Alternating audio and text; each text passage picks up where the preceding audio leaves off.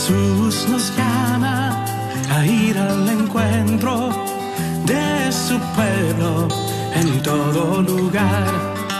Jesús nos llama a ser misioneros, llevando paz y caridad. Hoy es el tiempo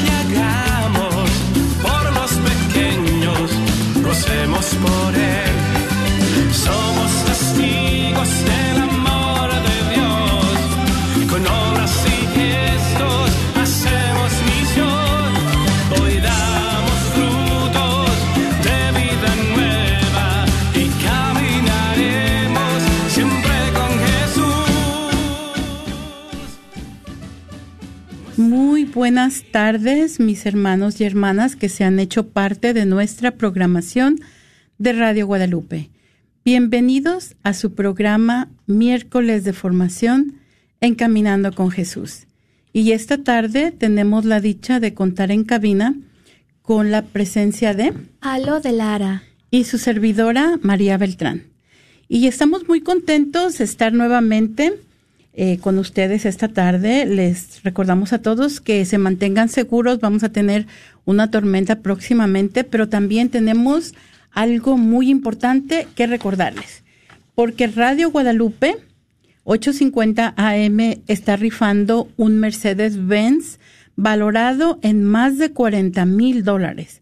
Así es de que estamos buscando su apoyo en nuestra campaña de recaudación de fondos. Y este auto se rifará el próximo viernes 25 de febrero.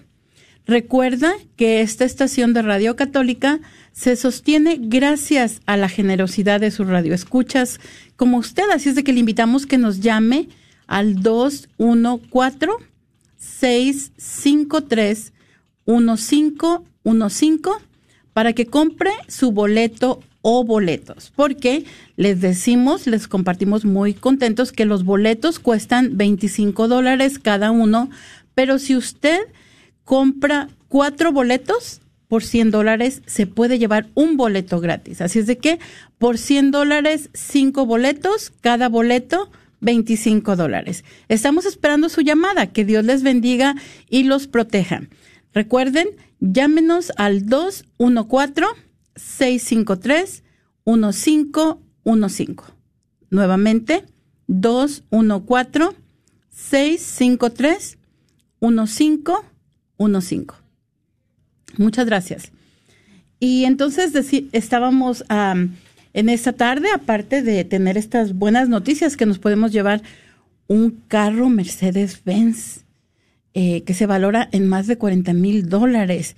Y yo les quiero compartir que mi esposo una vez se ganó una camioneta, una Ben Caravan, comprando dos boletos. Nada más compramos dos boletos en el Buen Pastor y nos sacamos ese, ese carro del año, ¿no? Así es de que esta puede ser su oportunidad de estrenar ese carro. Dios, adelante, ¿verdad? Entonces, Pues estamos esta tarde bien contentos también porque estamos en un tema muy interesante y estamos hablando de la importancia de la fidelidad al amor de Dios.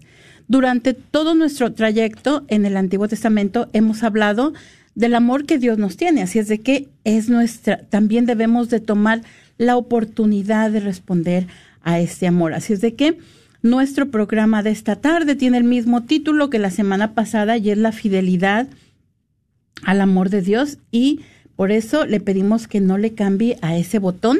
Este, como siempre, vamos a comenzar poniéndonos en la presencia del Señor. Posteriormente, Alo les va a compartir uh, una reflexión, pues que va a estar tomada del capítulo sexto, esta vez del libro de los Macabeos, porque son escenas muy importantes en las que el pueblo se mantiene fiel a Dios, ¿verdad? Y eh, ellos fueron un ejemplo y fueron los que pudieron seguir manteniendo la identidad judía aún en tiempos de persecución. Y posteriormente, entonces, vamos a, a continuar, ya casi estamos por terminar el Antiguo Testamento y le también lo queremos invitar porque la próxima semana le vamos a dar una reseña de lo que está haciendo el Sínodo Diocesano y los invitamos a que nos acompañen y también a las personas que nos puedan acompañar a nuestra siguiente sesión catequética que se va a llevar en María Inmaculada.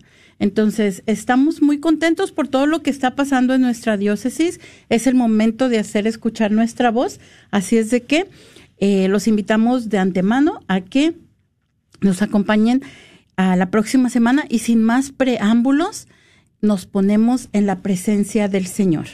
En el nombre del Padre, del Hijo y del Espíritu Santo. Amén. Oh María, tú resplandeces siempre en nuestro camino como signo de salvación y de esperanza. Nosotros nos confiamos a ti. Salud de los enfermos que bajo la cruz estuviste asociada al dolor de Jesús, manteniendo firme tu fe. Tú, salvación de todos los pueblos, sabes de qué tenemos necesidad y estamos seguros que proveerás, para que, como en Cana de Galilea, pueda volver la alegría y la fiesta después de este momento de prueba. Ayúdanos, Madre del Divino Amor, a conformarnos a la voluntad del Padre y a hacer lo que nos dirá Jesús, quien ha tomado sobre sí nuestros sufrimientos y ha llevado nuestros dolores para conducirnos a través de la cruz a la alegría de la resurrección. Bajo tu protección buscamos refugio, Santa Madre de Dios, no desprecies nuestras súplicas que estamos en la prueba, y líbranos de todo pecado, oh Virgen gloriosa y bendita. Amén. En el nombre del Padre, del Hijo del Espíritu Santo. Amén. Esta tarde tomaremos la reflexión del capítulo 6 del libro de los Macabeos, en donde se relata que durante la persecución del pueblo judío, el rey envió a un consejero ateniense para que obligara a los judíos a abandonar las costumbres de sus padres y a no vivir conforme a las leyes de Dios, a profanar el templo de Jerusalén dedicándolo a Júpiter olímpico y a dedicar el del monte Garizem a Júpiter hospitalario, conforme a la idiosincrasia de los habitantes de aquel lugar. Este recrudecimiento del mal se hacía penoso e insoportable para todos. El templo se llenó del desenfreno y las orgías de los paganos, que se divertían con prostitutas y tenían relaciones con mujeres en los atrios sagrados. Incluso introducían allí objetos prohibidos. El altar estaba repleto de ofrendas ilegítimas proscritas por la ley. No se podía observar el sábado y ni siquiera declararse judío. Por el contrario, todos se veían penosamente forzados a participar del banquete ritual con que se conmemoraba cada mes el nacimiento del rey y se publicó un decreto dirigido a las ciudades griegas de los alrededores, obligándolas que procedieran de la misma manera contra los judíos y los hicieran participar en los banquetes rituales. Además, se ordenaba degollar a los que rehusaran adoptar las costumbres griegas. Todo esto hacía prever la inminente calamidad. Dos mujeres fueron delatadas por haber circuncidado a sus hijos, y después de hacerlas pasear públicamente por la ciudad con sus niños colgados del pecho, las precipitaron desde lo alto de la muralla. Otros, que se habían reunido en las cavernas cercanas para celebrar ocultamente el día sábado, fueron denunciados a Filipo y quemados todos juntos, ya que no se habían atrevido a defenderse por respeto a la santidad de aquel día.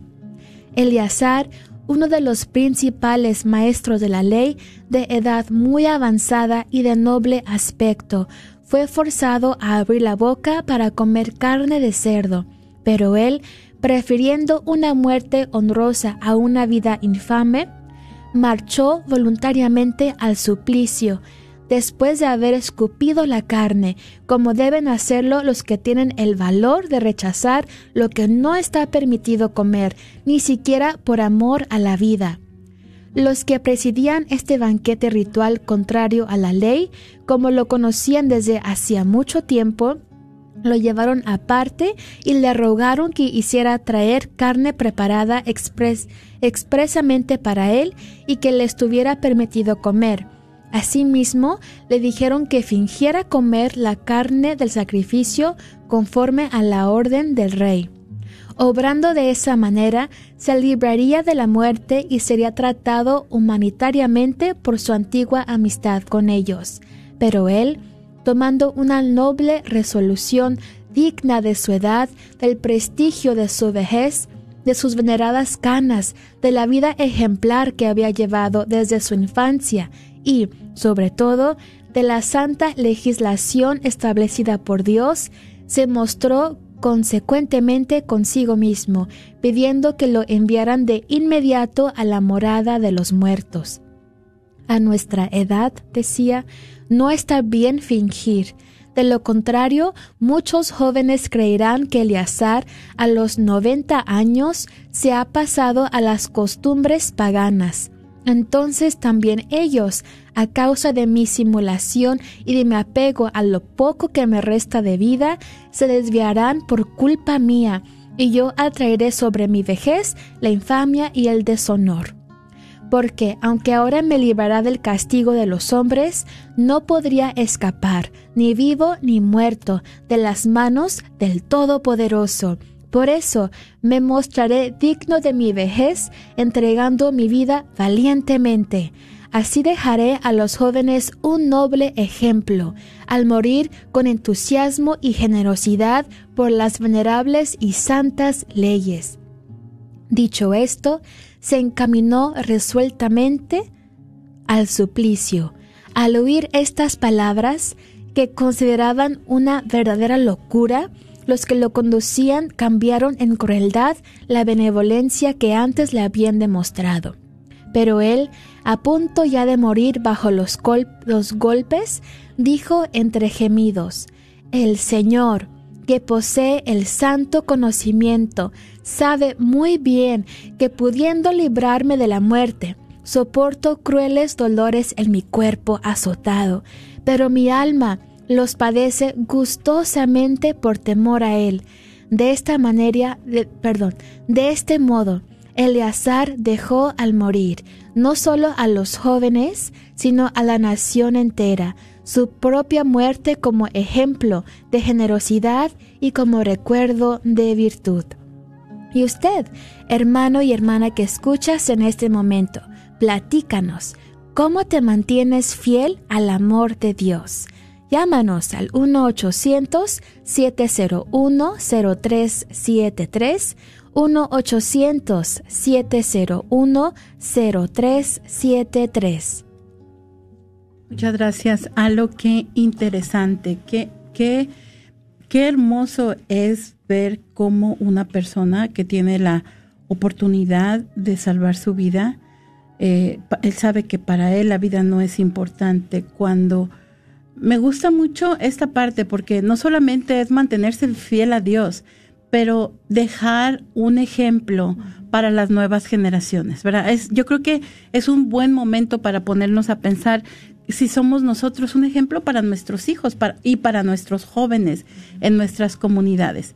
Así es de que los invitamos, como nos dijo Alo, nos los invitamos a que nos, nos llame esta tarde y nos platique cómo se mantiene fiel al amor de Dios, ¿verdad? Y ya comenzamos esta conversación la semana pasada, ya han tenido tiempo de pensar durante toda la semana, así es de que los invitamos a que esta tarde, si no se animó a llamarnos la semana pasada, ahora sí lo haga.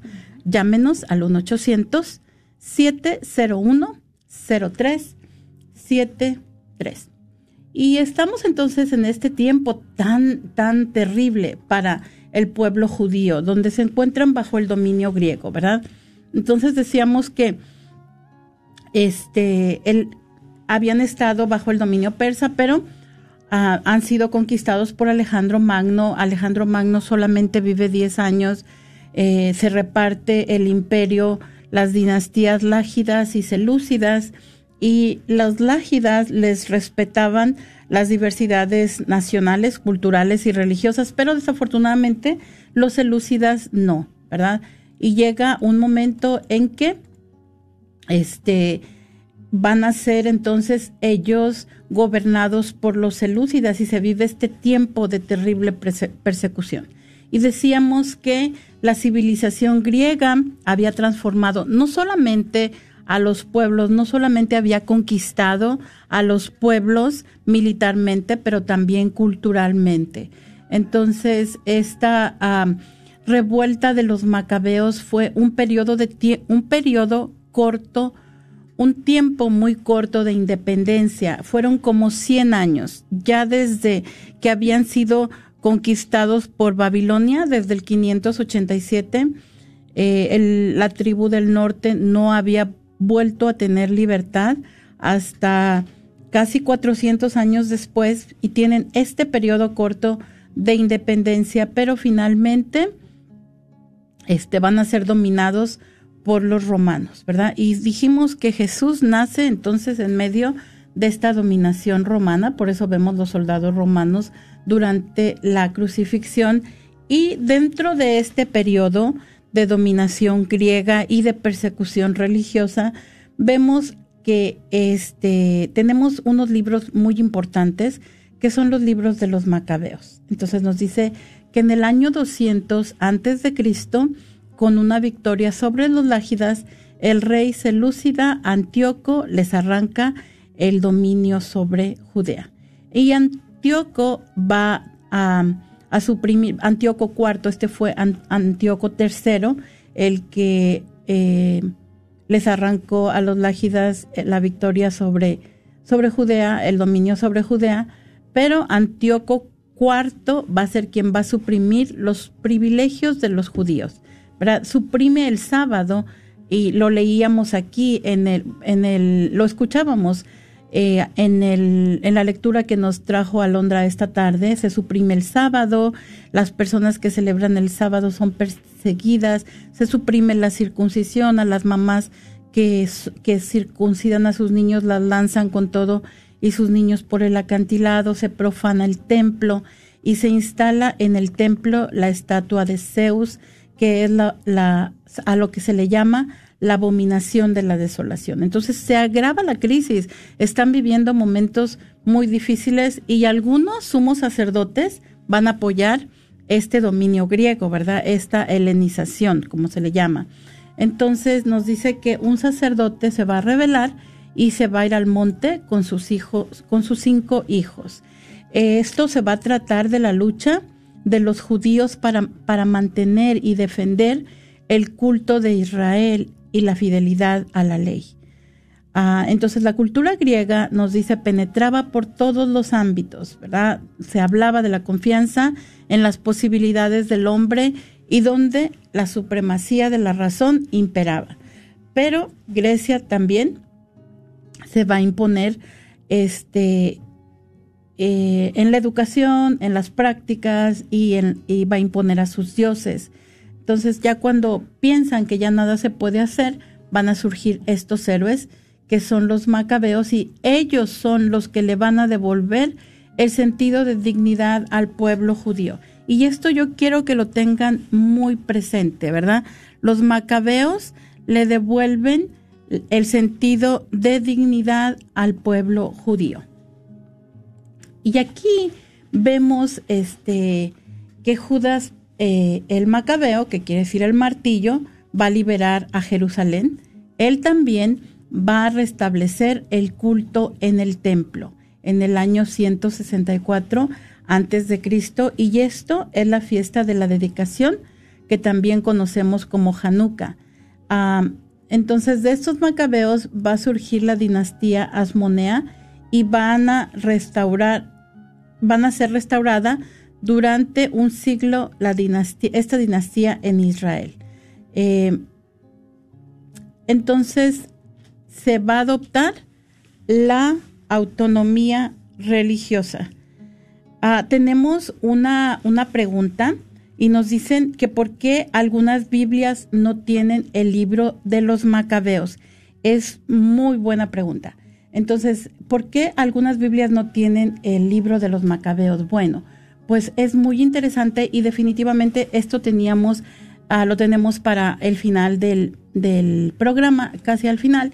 Pero ah, algunas Biblias no tienen este libro porque los judíos quisieron ah, como el tiempo en el que se escribió el Antiguo Testamento y el Nuevo y el nacimiento de Jesús lo querían alejar, ¿verdad? Querían que se hiciera un tiempo considerable, ¿verdad? Estaba muy cerquita el tiempo de los macabeos que son unos 160 años de que nazca Jesús, eh, estaba muy cerca de la revelación, ¿verdad? Estos libros estaban muy cercanos a la revelación, por eso quisieron alejar el tiempo de la revelación del nacimiento de Jesús, porque no reconocieron a Jesús como hijo de Dios.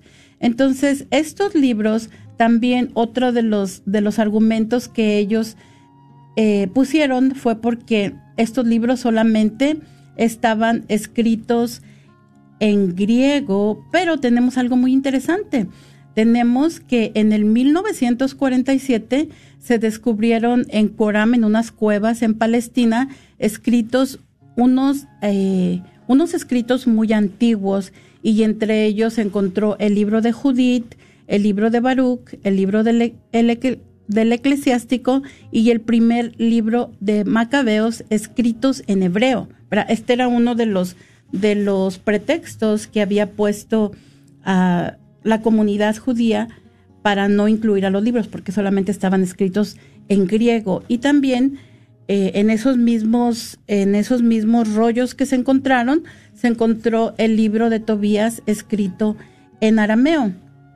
Entonces, hasta ahorita los únicos que no se han encontrado, que están, que solamente se han encontrado redactados en griego, es el de la sabiduría y el segundo libro de los macabeos. Pero la, revelación todavía no está terminada, ¿verdad? Apenas hace cuántos años, de 1947 ahorita unos 50 años que se encontraron esos libros este, escritos en las lenguas, ah, en las lenguas primitivas, ¿verdad? De, de, la, de la cultura hebrea. Este, ¿y por qué en la Biblia? Ahorita, ahorita estamos hablando de los judíos.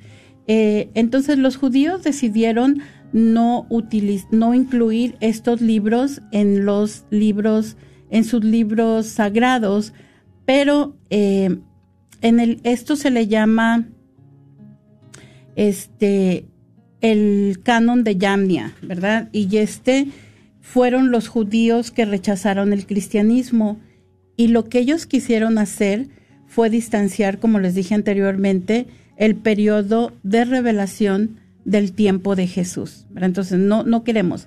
Ahora, yo, eh, yo les quiero preguntar a ustedes, esta pregunta es para ustedes y también es algo que nos pueden, que nos pueden contestar. Lo que estamos escuchando ahorita es un nacionalismo, este, una religión que se, que se mantiene gracias a estos héroes que se encuentran incluidos en estos libros, ¿verdad? Para mí, si a mí me pidieran mi opinión, yo diría que son unos libros muy importantes, no solamente para nuestra identidad como cristianos, pero también para la identidad judía. Entonces, hablamos de la identidad judía, pero también este, ¿por qué no se utilizan, por qué no se encuentran entonces en las en las Biblias ah, protestantes, ¿verdad? Porque estos libros sí se encuentran en las Biblias católicas, en las Biblias ortodoxas, que son los que las que utilizan este, los cristianos ortodoxos orientales, y también en las Biblias anglicanas. Todas estas Biblias tienen los 73 libros. Las que no tienen estos siete libros este, son las Biblias protestantes y ellas solamente tienen 66 libros. y porque ellos de alguna manera decidieron romper con el cristianismo, ¿verdad? Entonces ellos adoptaron el canon judío, que para mí me parece una contradicción muy grande también. Este, ¿por qué? Porque los judíos es el judaísmo y el cristianismo están separados porque ellos no creen en que, que Jesús es Dios, ¿verdad? Ellos no creen en la divinidad de Jesús, pero si los protestantes sí creen en la divinidad de Jesús, ¿por qué adoptan el canon judío? Y esa, esa sería la pregunta, ¿verdad? Este, ahora, Lutero, a diferencia de lo que podríamos llegar a pensar, porque él fue el que inició la reforma protestante por otros motivos, pero él recomendaba que estos libros se leyeran, ¿verdad? Entonces, los invitamos en este momento a que nos llamen y nos platiquen, ¿verdad? Si ustedes estarían de acuerdo en que estos libros se incluyan en la Biblia o que no se incluyan en la Biblia, o también cómo se mantienen fieles al amor de Dios, ¿verdad? Y una manera de mantenernos fieles al amor de Dios es respondiendo a nuestro llamado bautismal, ¿verdad? Este, enseñando la, la palabra de Dios, llevando el Evangelio a toda criatura. ¿Ustedes cómo lo hacen? ¿Son catequistas? este, padres de familia, hermanos mayores, ¿cómo es que ustedes se mantienen fieles al amor de Dios yendo a misa los domingos? Llámenos 1-800-701-0373. También si tienen preguntas acerca de lo que acabamos de, de platicar, pues también, ¿verdad? Este, esperamos que nos que nos hable esta tarde, al cabo que ahorita ya todos tienen que estar en su casita y tenemos la primera llamada. Muy buenas tardes, ¿con quién tenemos el gusto? Bueno. ¿Sí? ¿Sí me escucha? Sí, sí, sí. Oh, nada más, que bueno, escuché este, con Rebeca. Rebeca. Escuché este nada más poquito y al final de lo que estabas hablando porque ahorita aprendí el, radio. Y este y ¿qué libros son los que los que quieres que se, los que dicen que se que si se deberían de incluir? Los libros que, preguntábamos si se deberían de incluir es el libro de Judith, el, el libro de Tobit y ahorita estábamos hablando del 1 y 2 Macabeos, este, el libro de la sabiduría, el eclesiástico, el de Baruch y el de la carta Jeremías. Estos son los libros que no se incluyen en las Biblias protestantes. Y yo les comentaba que al principio hemos estado hablando desde la reflexión de la historia de los macabeos, ¿verdad? Y cómo ellos, este, fue tan importante eh, su sacrificio y fue tan importante su heroísmo para que se pudiera seguir, eh, para que se pudiera conservar la fe judía. Oh, oh, pensé que eran unos libros nuevos que querían incluir en la Biblia, porque como te digo, no escuché, no oh, escuché todo lo que estaban hablando, pero, pero sí, pero este, este, yo también he escuchado mucho de esos libros de por qué no están en los protestantes, pero la otra vez que estaba, estaba este, pues como la fiesta de los, de los, los judíos ellos celebran una fiesta, pues la, la, fiesta de las luces parece, y se llama así la fiesta de las, de las luces. Entonces, este, yo le decía a una amiga protestante que tengo, le digo, ¿cómo es que ustedes no aprueban esos libros? Si en el, en el libro de Macabeos habla, habla, este, de la fiesta de, de los judíos.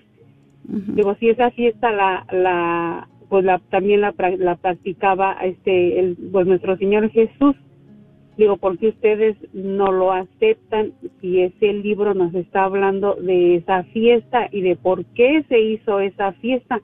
Pues nos habla el, el, este, este libro. Entonces, este, pues ya como cambié un poquito de opinión, pero este, pero sí, sí, yo tengo muchos conocidos que pues dicen que no son los libros inspirados por Dios y que este, pues no los aceptan. Pero pues toda la enseñanza de pues la enseñanza de Nuestra Señora ahí está también esos libros fueron inspirados.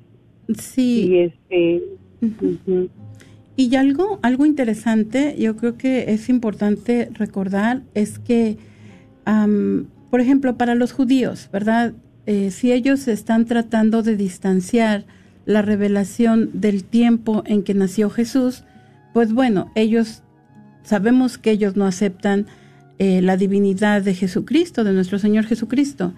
La pregunta es por qué los, los protestantes, ¿verdad? La pregunta que podrías hacernos es por qué los protestantes que sí reconocen la divinidad de nuestro Señor Jesucristo utilizan, excluyen de su canon los libros que, que los libros que sí ellos que sí, este, los, los libros que, que, como les dije, que está cerca, los libros que están cerca de la revelación de la encarnación. Entonces, otra cosa muy importante para, para recordar es que hasta los 1500, que fue la, la reforma protestante, por 1500 años la Biblia era la misma para, para los protestantes y para nosotros, para todos los cristianos.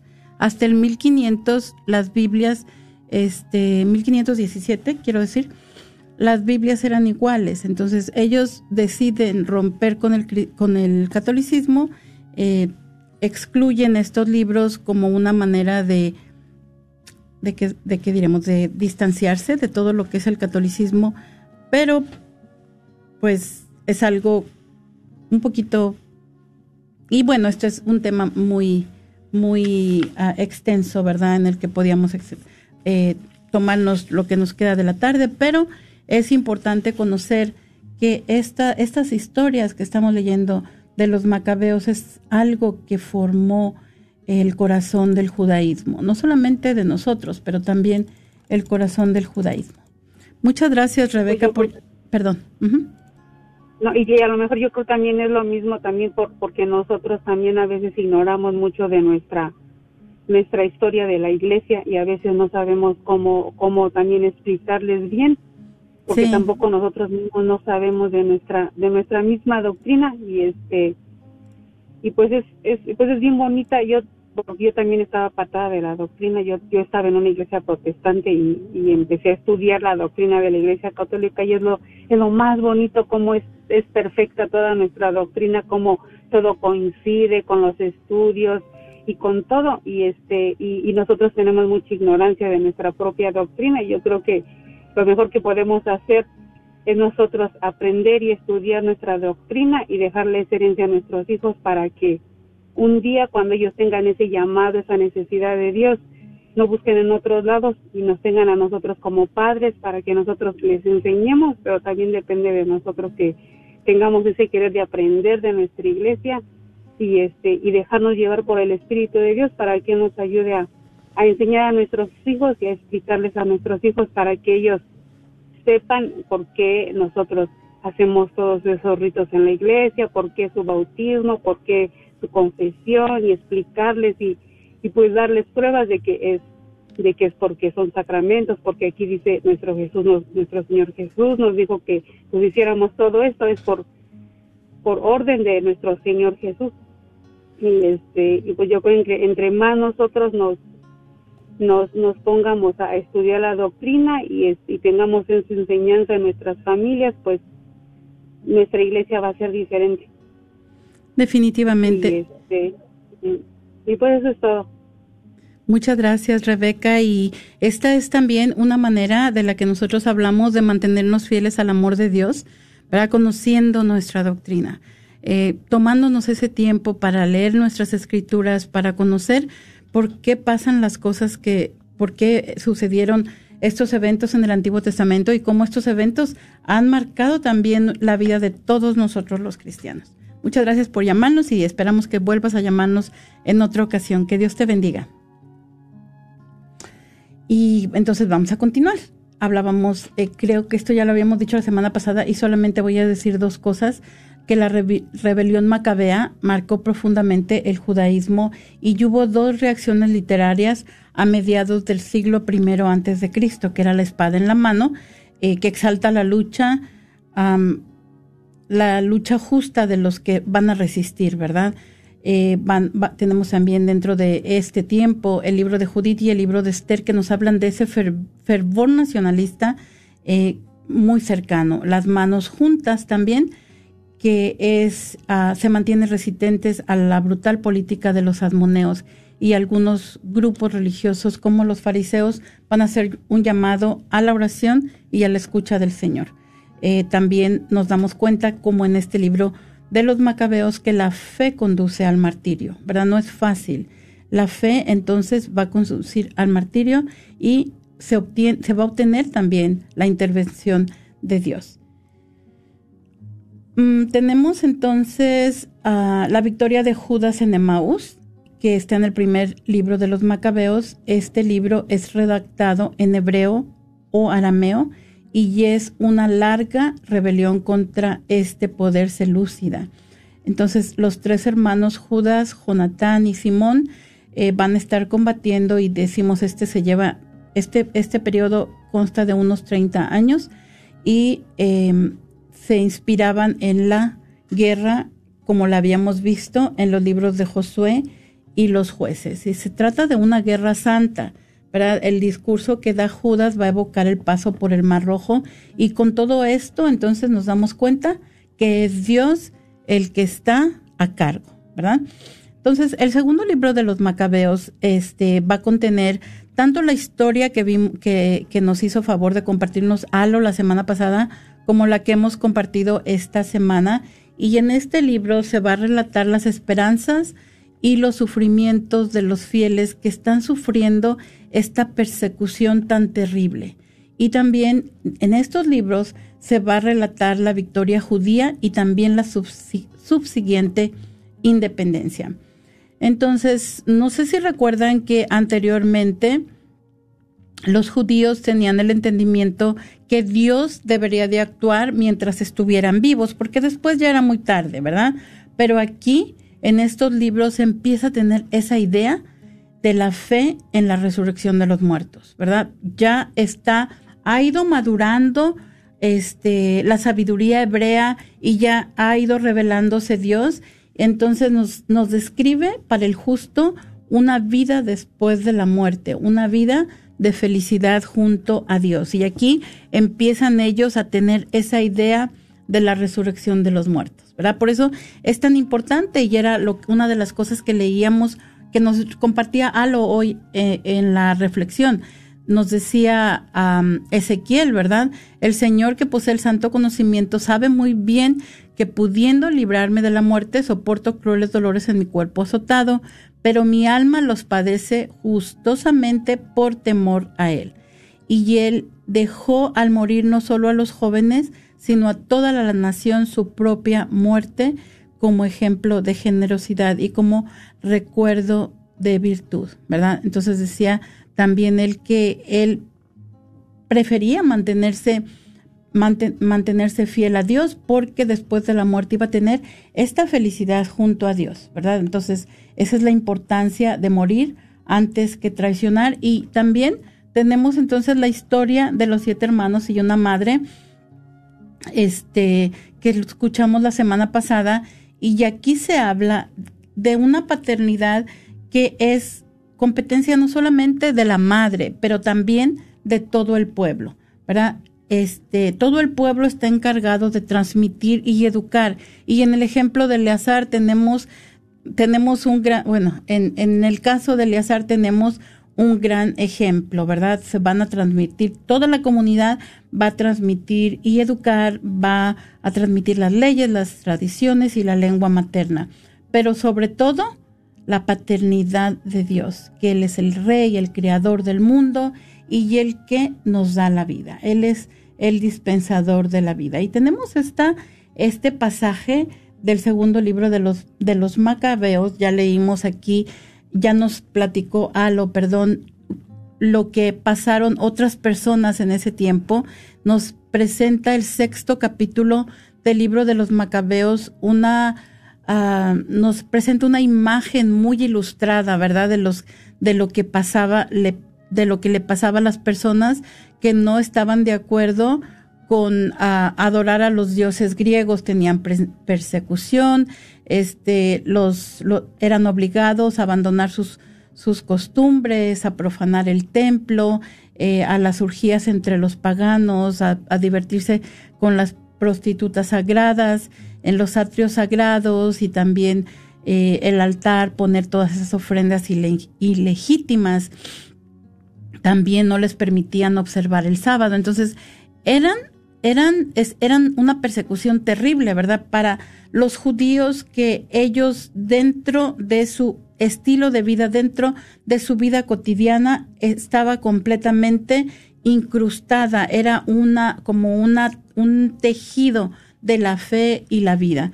Entonces tenemos en el segundo libro esto, esto que escuchamos hoy es el capítulo sexto, pero en el capítulo siete está bueno, antes de pasar al capítulo 7, los voy a volver a invitar a que nos llamen esta tarde y que nos platiquen ustedes cómo se mantienen fieles al amor de Dios. 1-800-701-0373. 1-800-701-0373.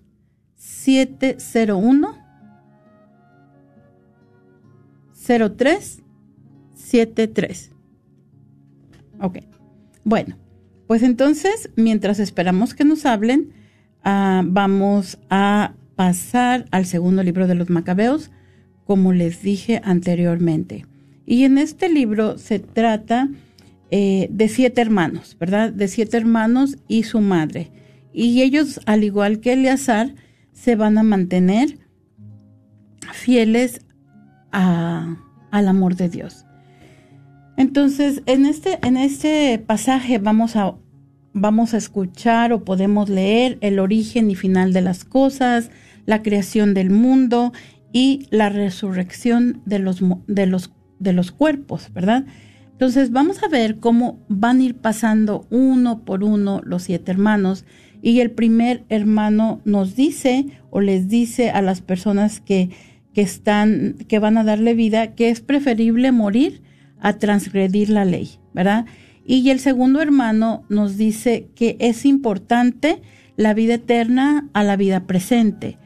Y el tercer hermano nos dice que es, este, él espera recuperar sus miembros torturados, ¿verdad? Cuando, cuando muera. Entonces aquí nos dice que tenían unas ollas, este, que tenían unas ollas en un caldero y que allí les iban a cortar los miembros y los iban los estaban poniendo, los estaban maltratando de una manera inimaginable. El cuarto hermano dice que Antíoco no podrá tener parte en la resurrección. Y el quinto eh, le va a tocar la misma suerte que el cuarto va, va a decir lo mismo que dijo su hermano. El hermano, el sexto de los hermanos, dice que los sufrimientos que ellos eh, están padeciendo forman parte de un plan divino. Es el castigo por el pecado de Israel. Y el, el séptimo de los hermanos va a decir todo lo anterior, ¿verdad? Sin embargo, este, le piden a la madre que convenza al hermano que coma carne de puerco, ¿verdad? Pero la, madre es uno, es una historia tan bonita y se, se, las voy a leer porque ese pedacito es digno de que lo, recordemos y dice a la mamá, mm, mm, mm, les dice, apenas terminó, nuestros hermanos, tú en cambio, le piden a la madre, dice, como el joven no le hacía ningún caso, el rey hizo llamar a su madre y le pidió que aconsejara a su hijo a fin de salvarle la vida. Después de mucho insistir, ella accedió a persuadir a su hijo, y entonces acercándose a él y burlándose del, del cruel tirano, le dijo en su lengua materna, Hijo mío, ten compasión de mí, que te llevé nueve meses en mis entrañas. Te amamanté durante tres años y te crié y eduqué dándote el alimento hasta la edad que ahora tienes. Yo te suplico, hijo mío, que mires al cielo y a la tierra, y al ver todo lo que hay en ellos, reconozcas que Dios lo hizo todo de la nada, y que también el género humano fue hecho de la misma manera. No temas a este verdugo, muéstrate más bien digno de tus hermanos y acepta la muerte para que yo vuelva a encontrarte con ellos en el tiempo de la misericordia. Apenas ella terminó de hablar, el joven dijo, ¿qué esperan? Yo no obedezco el decreto del rey, sino las prescripciones de la ley que fue dada a nuestros padres por medio de Moisés. Y tú, que eres el causante de todas las desgracias de los hebreos, no escaparás de las manos de Dios. Entonces es esta historia de la madre que aún al ver, al ver sufrir, padecer a todos sus hijos, respeta el mandamiento más importante, ¿verdad? Lo más importante es el amor a Dios. Y esta madre nos dice que va a actualizar la figura de Abraham, ¿verdad? Es capaz de soportar el sacrificio de sus hijos.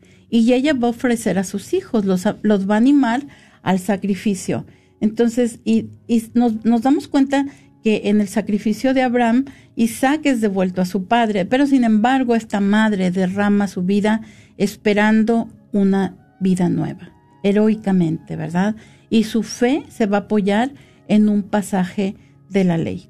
Tendrá piedad de sus siervos, ¿verdad? El Señor va a tener piedad de sus siervos y la madre va a interpretar esta piedad, esta misericordia como la entrada en la salvación, la vida, la resurrección de los cuerpos, que es la manifestación extrema del poder del Creador. Y decíamos que también Abraham en su momento, mencionamos que Abraham también este, confiaba, tenía esa fe en Dios porque él sabía que él era el Dios de la vida y que si Dios, aún si Isaac hubiera muerto, Dios era capaz de volverlo a la vida, era capaz de resucitarlo. Entonces tenemos estos ejemplos de fe tan maravillosos, el ejemplo de Abraham, el ejemplo de la madre de estos siete hermanos, macabeos y esto nos muestra que este que parece un simple detalle al, alimentario este abarca toda la historia de la alianza la creación del mundo y de los cuerpos el pecado del pueblo la cólera divina y la esperanza en la resurrección una vida eterna para los justos y un castigo para los impíos el, el el martirio de estos jóvenes va a ser similar entonces al martirio de Eleazar que tenemos en el segundo libro de los Macabeos y va a estar vinculado a la ley de Moisés, ¿verdad? Todo, todo lo que pasa con este pueblo está vinculado a la ley de Moisés que nosotros conocemos como las tablas de la ley que le dio Dios a Moisés este a la falda del monte Sinaí. Entonces, eh, en relación con el principio y el fin de las cosas, vamos a darnos cuenta del tiempo y la eternidad, donde vamos a tener la vida verdadera. Entonces, en el libro, en el segundo libro de los Macabeos, con la persecución de Antíoco y muerte de tantos judíos, se va a desarrollar esta idea de la resurrección, ¿verdad? Se van a tener esta convicción de que Dios es el fuente de la vida, es la fuente de la vida. Y al final de los tiempos, los justos se van a despertar para la vida eterna, como lo tenemos en el libro de Daniel, y los impíos para el horno eterno. Eh, también es continuidad, al, el aliento y la vida son devueltos. Los, los brazos y las piernas van a ser recuperados y es este vocabulario de exaltación, ¿verdad? Las imágenes eh, que oponen lo bajo que está en la tierra y lo alto que está en el cielo. Entonces tenemos estas, estas historias tan importantes de, em, de los libros de los macabeos y dentro de este tiempo también tenemos el libro de Esther y su historia que se va a desarrollar en Persia, ¿verdad? Ella va a ser la esposa del rey Jerjes y ella va a ser un, un elemento clave para la decisión real de exterminar a todos los judíos, ¿verdad? Sabemos que en este libro no se, no se menciona a Dios, pero sabemos que Dios actúa, nos da esa historia tan importante, esa lección tan importante, que Dios actúa en medio de las dificultades de su pueblo.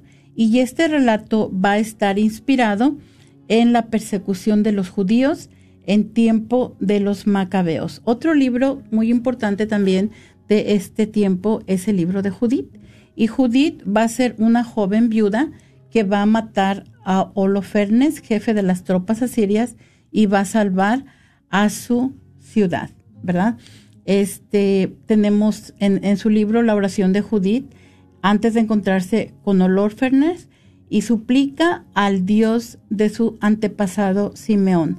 Le, le, pide que actúe contra los asirios y subraya su propia debilidad, se da cuenta de su propia divinidad, pero confía en la fuerza este, de Dios le va a dar la fuerza a su mano y a sus labios, ¿verdad? Va a apelar, va a hacer esa apelación al Dios de los pobres y pequeños y reza de nuevo antes de decapitar a este, este jefe de las tropas asirias. Y vamos a tener que va a cantar este cántico de acción de gracias. Entonces, estos, todos estos libros nacionalistas eh, nos ayudan a entender cómo el pueblo de Dios fue perseguido durante tanto tiempo y también cómo estas personas lograron mantenerse fieles y este mantener su tradición y mantener también su alianza con su Dios. Eh, son libros muy interesantes que también conocemos como deuterocanónicos, ¿verdad? Estos libros, decíamos, eh, van a tener, va a incluir el libro de Toby, de Judith, de, este, de Esther y las homilías en la carta de Jeremías. Nos dice que los que fueron redactados en griego fueron, como les dije anteriormente, el, el dos de los macabeos y el de sabiduría son los únicos libros que aún no se encuentran en los idiomas eh, originales del pueblo hebreo y ellos, todos estos libros fueron muy populares en los ambientes alejandrinos y entre los judíos piadosos de Judea. Decíamos, estos fueron encontrados entre los manuscritos del, del, ah, del canon, manuscritos que se encontraron en el mar muerto, ¿verdad? Entonces, ¿por qué nos preguntábamos, ¿verdad? ¿Por qué son incluidos del canon hebreo? Bueno, pues porque los rabinos cerraron los Ketubim a finales del primer siglo o durante el segundo siglo después de Cristo y estos estaban eran libros que se consideraban que eran muy recientes. Este la tradición judía era desde la la tradición judía desde la época persa y la muerte de Ageo, Zacarías y, y Malaquías este consideraron que los que los cielos se cerraron y el Espíritu Santo se extinguió. Y aquí recordé parte de la pregunta que nos hacía Rebeca. Ella, ella creía que la pregunta consistía en si podíamos incluir otros libros al canon de las Sagradas Escrituras. No, precisamente aquí nos dice eso, ¿verdad? Los cielos se cerraron y después esto es lo que se considera para los judíos, ¿verdad? Ahora, para nosotros como cristianos se considera que la revelación terminó cuando murió el último de los apóstoles de Jesús y allí es donde se cierra el canon, el canon, el canon, okay, este, que nosotros utilizamos en nuestras Biblias. Entonces, eh, las, las otras revelaciones que nosotros conocemos, como por ejemplo la aparición de Nuestra Señora de Guadalupe a San Juan Diego, este, la revelación de las apariciones de Fátima, de la, de la Santísima Virgen de Fátima, se consideran revelaciones privadas, ¿verdad? Y eh, ahí es donde entonces ya está cerrado el canon, no podemos incluir más libros en las Sagradas Escrituras. Y los invitamos entonces a que ustedes también se enamoren de las Sagradas Escrituras y que compartan con nosotros en nuestro Facebook con el tiempo, ¿verdad? Eh, qué es lo que más les ha gustado. Así es de que los invitamos a que se queden con nosotros la próxima semana, que nos acompañen. Tenemos una cita aquí mismo a las 4 de la tarde los miércoles. Los invitamos a participar en nuestro programa, no solamente escuchar, pero a participar en nuestro programa miércoles de formación Encaminando con Jesús. Le damos gracias a Rebeca que se animó a hablarnos, a todas las personas que nos escucharon a través de las, de las ondas benditas de Radio Guadalupe y también a los que nos están escuchando a través de Facebook. Que Dios los bendiga. Concluyamos con nuestra oración en el nombre del Padre, del Hijo y del Espíritu Santo. Amén. Escucha el clamor de quienes son vulnerables y temerosos. Seca sus lágrimas y ayúdalos a confiar en este tiempo de dificultad y prueba. Enséñanos a todos en la iglesia a amarnos los unos a los otros y a ser pacientes y amables. Ayúdanos a llevar la paz de Jesús a nuestra tierra y a nuestros corazones. Acudimos a ti con confianza, sabiendo que realmente eres nuestra Madre compasiva, la salud de los enfermos y la causa de nuestra alegría. Refúgianos bajo el manto de tu protección, manténnos en el abrazo de tus brazos, ayúdanos a conocer siempre el amor de tu Hijo Jesús. Amén.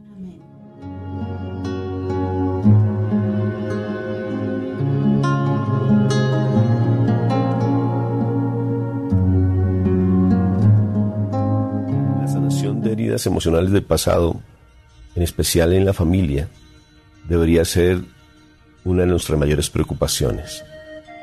Conozco a sacerdotes religiosas, esposos, jóvenes, adultos, ancianos, con un deseo fuerte de servir al Señor y en permanente lucha consigo mismas, con los demás y hasta con el Señor.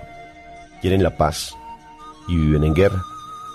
Desean transmitir a Jesucristo, pero no lo logran porque sus corazones están llenos de odio, de resentimiento, de envidias, de celos, de venganza, de culpabilidades. Pues esto es obvio, ya que solo podemos transmitir lo que está en nuestro corazón. La evangelización da a veces pocos resultados porque no hemos empezado por donde realmente debemos hacerlo. Vivimos en guerra y no podemos llevar la paz. Nuestros corazones sangran porque las heridas del pasado están abiertas e infectadas y solo podrán desaparecer por medio de la sanidad interior cuando logramos mirar el pasado y empezar a reconocer que tenemos que sanar heridas que están muy profundas, arraigadas en nuestro interior. Lo he comprobado personalmente, yo era una persona fría, sola, amargada. Era triste, lleno de resentimientos y lleno de odio. Había en mí heridas inconscientes que me hacían vivir casi en un infierno. A pesar de tener a Cristo en mi vida, yo no sentía el amor, no sentía su compañía, de su amistad y sobre todo no podía disfrutar de su perdón. Todo para mí era rutinario. Mi niñez, el comprobar la separación de mis padres a temprana edad, situaciones de rechazo, de comparaciones, inconscientemente eran como un puñal que cada día me punzaban, me herían, casi me hacían desangrar. Cuando empecé a conocer de Dios me di cuenta que no solamente el hecho de leer la palabra me sanaba, sino tenía que ir a lo profundo de mi corazón, a ir a mi pasado y empezar a sanar. Por eso yo te digo que la palabra ayuda, la palabra sana, porque conoceréis la verdad y la verdad os hará libres.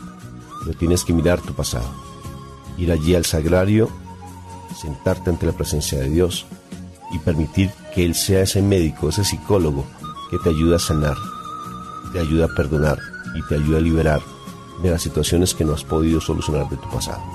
Dios te llama para que seas libre, para que seas un obrero eficaz en su mies, porque recuerda, la mies es mucha y los obreros somos pocos. Gracias por escuchar KJON 850 AM en la red Radio Guadalupe, radio para su alma, la voz fiel al Evangelio